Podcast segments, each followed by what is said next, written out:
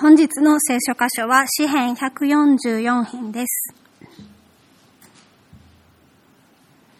朗読は1節から4節を読ませていただきます。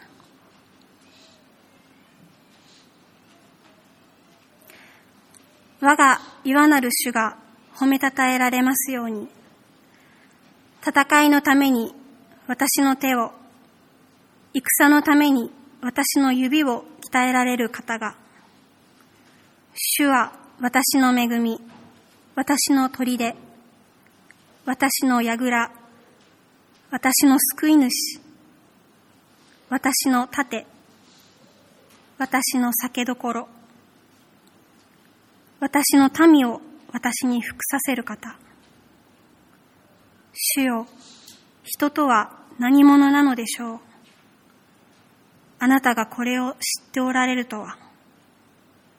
人のことは一体何者なのでしょう？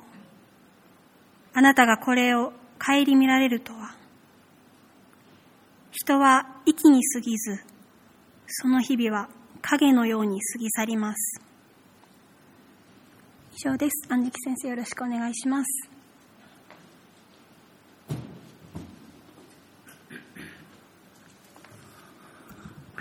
皆さんおはようございます。えー、2020年最後の礼拝になりました。えー、最後の礼拝をこうしてご一緒にできることを嬉しく思います。えー、今日は詩編の144編、えー、朗読は4節まででしたが、メッセージは全体からお伝えしたいと思います。えー、あるお母さんが 学校の先生から呼び出されたそうです。え行ってみると、担任の先生がお母さんにですね、この間のテストで、息子さんが隣の席の子の答案をどうもカンニングしたらしいです。という、まあ、ショッキングな報告だったわけです。お母さんもそんなことは信じられないので、うちに限ってそん、うちの子に限ってそんなことはしませんと。何かの間違いでしょうと、まあ食い下がったんですが、担任の先生がこの隣の子の答案と、息子の答案をこう比べてですね、見てくださいと。答えが同じですと。間違ったところも同じですよ。でもお母さんはまだ食い下がるんです。でもそういうことってたまたまそうなることだってあるじゃないですか。第一、隣の子がうちの子の答案を見たという可能性だってあるじゃないですか。すると担任はですね、で、お母さん、この最後のね、筆記問題の答えを見てくださいと。隣の子は、僕にはわかりませんと書いてます。お宅の息子さんは、僕にもわかりませんと書いてます。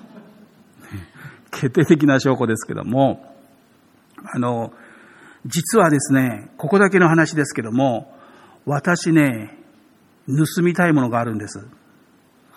えー、人が持ってるんですけども、それを盗んでね、どうしても自分のものにしたいんです。え、牧師が盗んでも大丈夫ですか？何を盗みたいかというと、それはね、ダビデの信仰。ダビの信仰が盗めるものなら盗んでね、自分の信仰にしたい。え今日の実はこの144編も、ダビデの信仰がまさにこの余すところなくね、表現されている。そういう詩なんです。え一節を見ると、途中からですが、戦いのために私の手を、戦のために私の指を鍛えられる方と書いてあるんですね。なんか指を鍛えるってね、なんか盗むみたいですけども、この手とか指というのは、まあ古代社会ではこの弓を引いたりですね、剣を持って戦ったりする、そういうことのために指とか手は使われたわけですけども、主がそれを鍛えるっていうのはどういう意味かというと、この鍛えると訳されている言葉は実はね、教えるというふうにも訳せる言葉なんです。つまり、ダビデの生涯には、実に多くの戦いがありました。その戦いは、一つとして同じ戦いはない。実にこの性質が異なる戦いだったわけですけども、例えばですね、ダビデの最初の戦いは多分、ペリシテのあの巨人兵士、ゴリアテとの戦いです。ダビデはそのゴリアテとの戦いには、どんな武器を使ったかというと、石投げ機です。そして、私は万軍の主の皆によってお前に立ち向かう。そうやって彼が一発目この放った石投げ機の石がですね、ゴリアテのこの眉間に当たって、ゴリアテは即死です。ゴリアテとの戦いはそうやって勝ったんです。その次ダビデが戦ったのはサウル王様です。サウル王様に妬まれて、恨まれて、命を狙われて逃げ惑う。この戦いにおいては、ダビデは石投げ機は使わなかったんです。主が油注がれたものに私は手を下さないんだ。主が何とかしてくださる。神様、サウル王様のことは私は手を出しません。だからあなたに委ねます。という戦い方でした。また後にダビデが自分の息子アブシャロムに命を狙われた時には、あえてその屈辱を身に引き受けて耐えるという戦い方をしたわけです。このようにダビデの生涯には多くの戦いがありましたけれども、その旅ごとに戦い方を主が教えてくださった。まさに私の手と指を主はどう使うべきかを教えてくださった。というこれは意味ですよね。ですから、ダビデの戦い方はワンパターンではなかった。ね。犬の雪倒りではなかった。ワンパターンじゃないってことですね。その都度戦い方を主から教えていただきながら、彼は戦ったということです。ただ、いずれの戦いにも共通点がありました。それは、主を信頼するということです。神様を信頼して戦うということです。ですから、ダビデはそれぞれの戦いに勝利したときに、これは私の力でやったんだとは決して思わなかったんです。これは、主が私に与えてくださった勝利である。例えば、第一サムエル記の30章の23節には、主が敵を自分の手に渡されたという表現を使っているわけですね。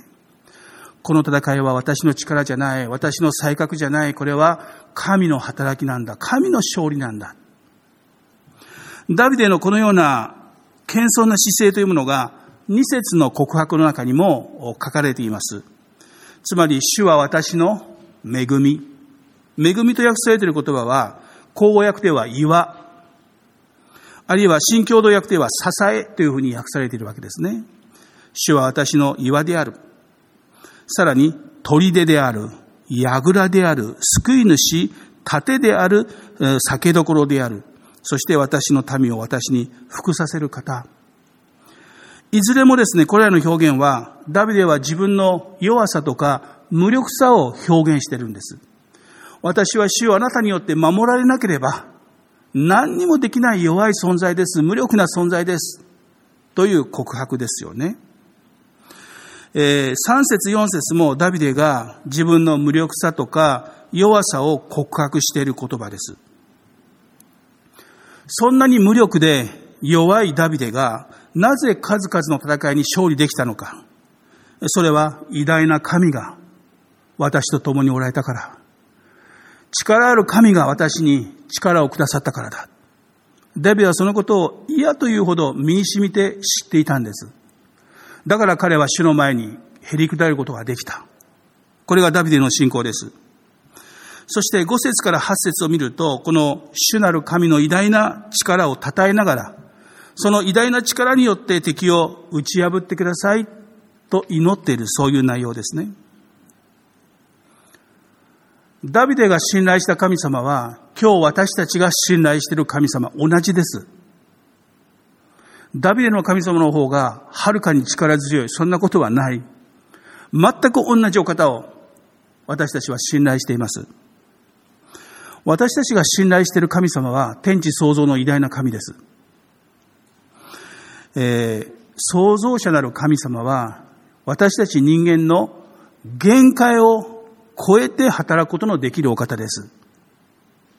いつも言いますように、私たちは人間が作った神様を信頼してるんじゃないんです。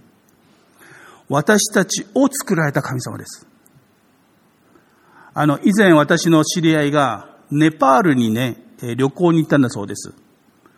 でね、道を歩いてたら道端で現地の青年がね、なんか石をね、コツコツコツコツこう削ってたんですって。何作ってんですか？って聞いたらね、これはネパールの先祖代々伝わる神様を作ってるんだ。ねこれが偶像の実情ですよ。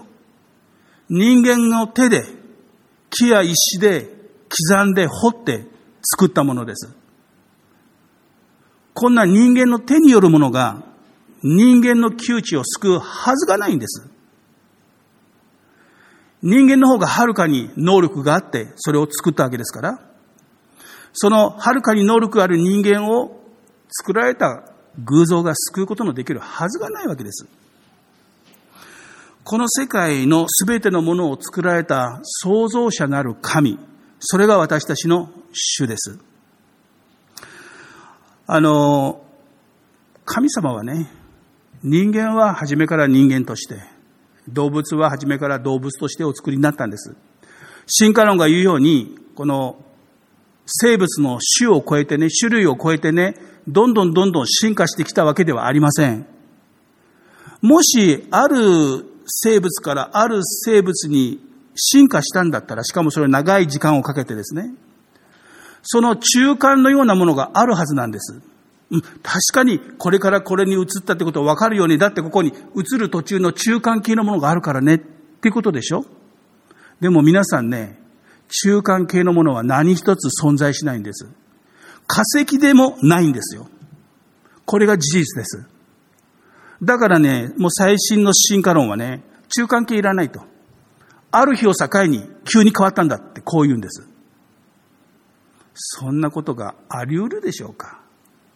ある日を境にですね、ある種がね、俺たちはもっと優れた種に変わるぞうんって言って一瞬に次の日変わった。だから中間系はないんだ。これがね、中間系がない説明なんです。もうこうなるとね、科学じゃないです。これはね、オカルトですよ。それほどね、進化論というものは、もう論理的に証明できない。破綻してるんです。神様は、初めから人間をお作りになり、アダムとエヴァをお作りになり、その一組の夫婦を通して世界に人間が広がってきたんです。例えばもしね、皆さん、妊娠中の女性に、生まれてくるのは、男ですか女ですか男の子ですか女の子ですかっていう質問はしますけども、その生まれてくるのは人間ですか動物ですかって聞く人います？そんな質問は愚かですよね。人間が産むのは人間だけです。人間は人間から生まれてくるんです。それは今も昔も何千年前も何億年前も同じです。人に対してあなたは何から生まれたんですかっていう質問も誰もしません。この世界には創造者なる神様がおられて、その神様の知恵に満ち溢れています。例えばですね、あの、日東電工という会社があります。え日本の日に東って書いて日東電工。この会社がですね、ヤモリテープというのを開発したんです。あの、どんなテープかというとね、粘着剤を一切使っていないんですけども、つけたり外したりできるんです。で、一旦つけるとね、ものすごい強烈な接着力があるんです。接着剤使ってないんです。でも簡単に剥がれるんです。で、どうしてこんな便利なものがね、できたかというと、ヒントは、あの、ヤモリという動物の足です。皆さんヤモリを見たことあるでしょ？うちの中で。天井張ってますよ。こう、こうひっくり返って。で、よく観察するとですね、こう、片手を離して片手でこう自分の体重をね、支えてるんです。ものすごい粘着力、あの手がね。実はこのヤモリのね、手からそのヒントを得たんです。電子顕微鏡で見ると、ヤモリという動物の足の裏にね、この産毛がね、生えてるんです。無数の産毛。その大きさはね、200ナノメートルの大きさです。非常に細かいんです。で、非常に細かいために、この物理の世界で働くファンデルワールス力というのが働くんだそうです。これは分子とかね、イオンとか原子のレベルのあの、引力とか反発力、それが働くんだそうです。だからピタッとつくんです。でも簡単に剥がれる。ピタッとついたら自分の全体重も支えることができるというね。でも、つきっぱなしだったら移動できませんので、移動しようと思ったら簡単にペタペタペタと。実はね、このヤモリテープっていうのはヤモリからパクったんです。だから、ヤモリに敬意を表してヤモリテープって名付けたんです。自然界にはね、たくさんの神様の知恵が、もう人間が真似したくなるようなね、そういう知恵が溢れてるんです。自然界に知恵が溢れてるってことは、知恵がある人が作ったと考える方が妥当ですよね。ダビデは、この創造主なる神様の偉大さに心から驚きを表現しています。それが3節です。主を人とは何者なのでしょう？あなたがこれを知っておられるとは。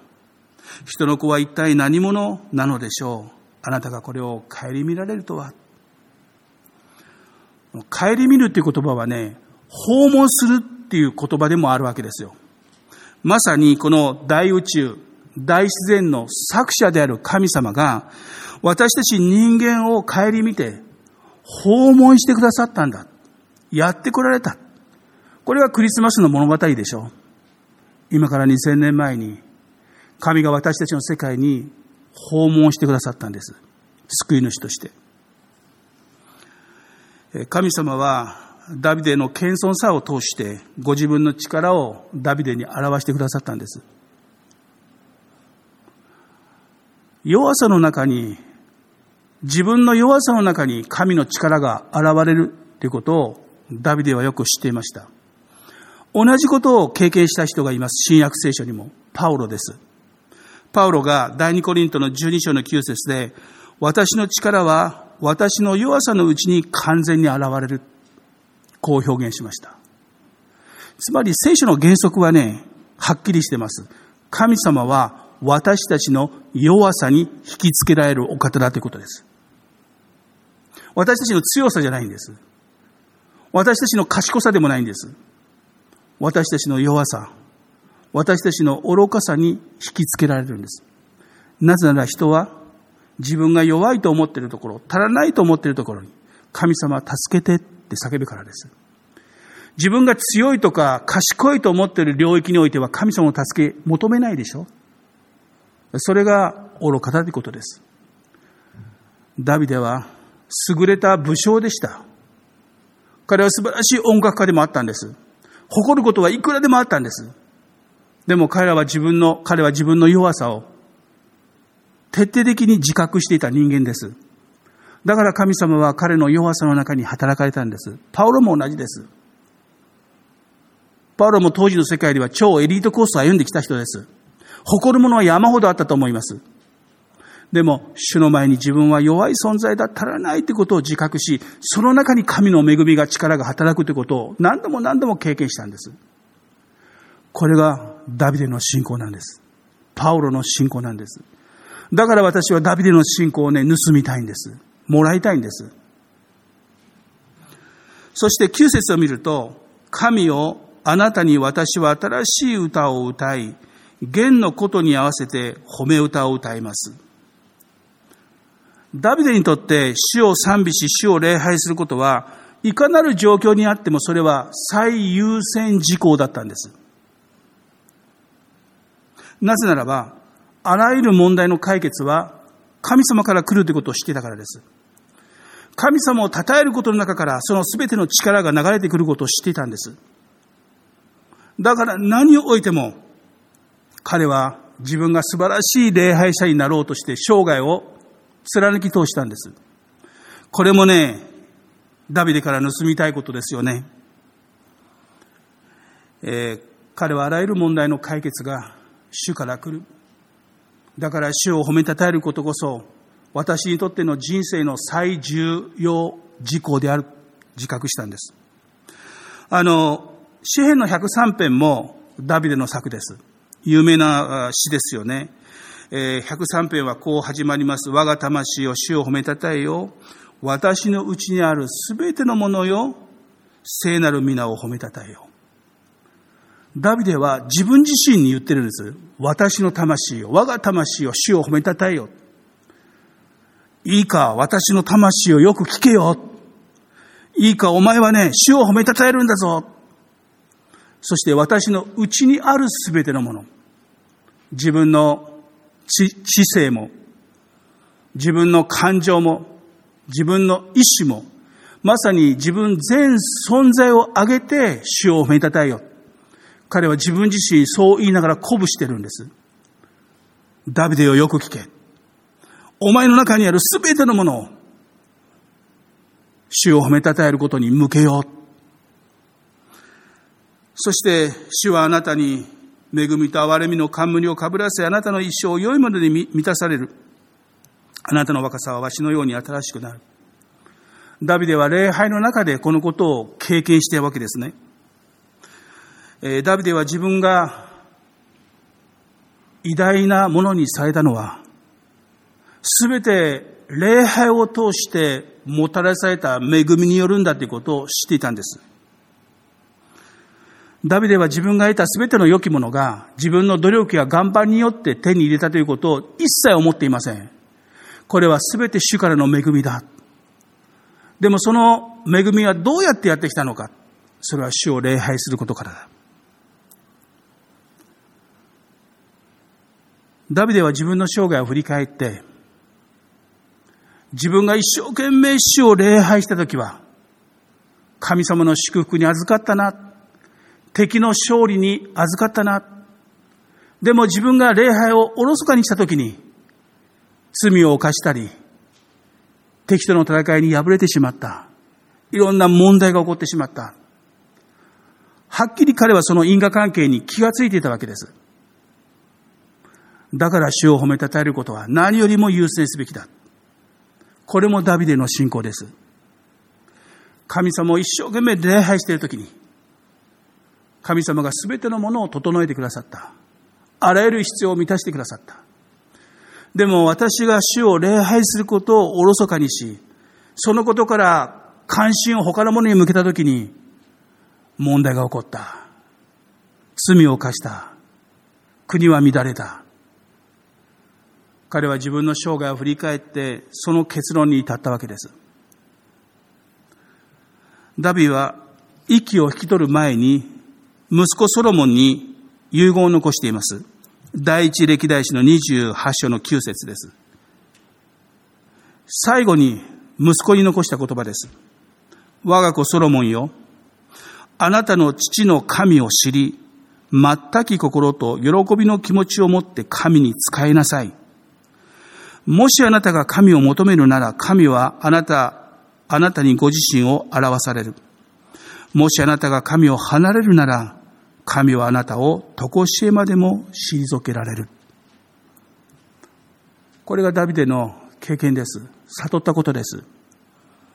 自分の人生の終わりに愛する息子に最も大切なメッセージを残したかったんです。それがこれです。ねお前が主を愛するときに、主の祝福にかけることはない。でもお前が主を忘れるときに、主はあなたを退けられるぞ。ですからダビデはこれから息子ソロモンが自分の後に王として働きに立つときに、その成功と失敗は神様をいかに礼拝するかにかかってるんだということを訴えているわけですよね。ダビデはその生涯の終わりに、こう書かれています。第一歴代史の29章28節彼は幸せな晩年を過ごし、弱いも富も誉れも満ち足りて死んだ。えー、ダビデはですから歌っています16節幸いなことよ。このようになる民は、幸いなことよ。主を自らの神とする民は、最初に言いましたように、この詩篇にはですね、本当にダビデの信仰がね、余すところなく表現されていると思います。神の前に自分の弱さを誇れ。自分の無力さを恥じるな。神は自分の弱さの中に働いてくださるんだから。そして何にも増して主を礼拝することを、どんな状況の中にあっても主を礼拝することを最優先事項として生きていけ。そうすれば必ず必ず神の祝福に預かるから。これがダビデの信仰です。私もその信仰に近づきたいと思っています。そしてぜひ皆さんもね、えー、今年困難な年の中にありましたけれども、まあ、しばらくまだウィズコロナのね、ライフスタイルが続くと思います。でも、私たちは主を愛すること、主を礼拝することを決して負けてはならない、妥協してはならないと思います。新しい年は今年も増してね、えー、主を一生懸命礼拝していく、そういうものでありたいと思います。そして皆さんの人生や生活にね、本当に主の豊かな祝福が溢れてくるように、心から願っています。またそれを期待しています。お祈りしましょう。愛する天皇父様、えー、この年、コロナウイルスの蔓延の中で、多くの人々の活動や行動が制限される中にあって、私たちはこのようにして守られ、礼拝をすることができました。主を困難の中にある時こそ、主はあなたの偉大さがはっきりと現れる時です。私たちの生活、人生においても、主を新しい年も、さらに、主の豊かな恵みに預かれる、そういうものでありたいと願っています。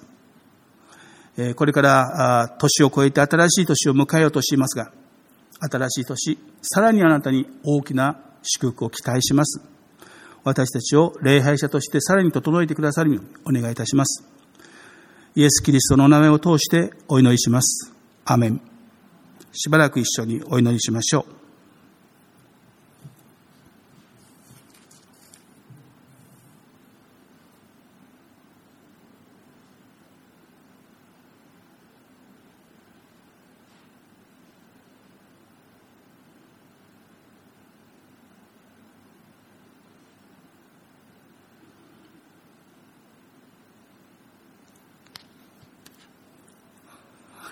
では最後に祝福のお祈りをいたします。主イエス様の恵み、天のお父様のご愛、聖霊様の親しい交わりが、えー、新しい週も、そして新しい年も限りなく豊かにありますように。アーメン。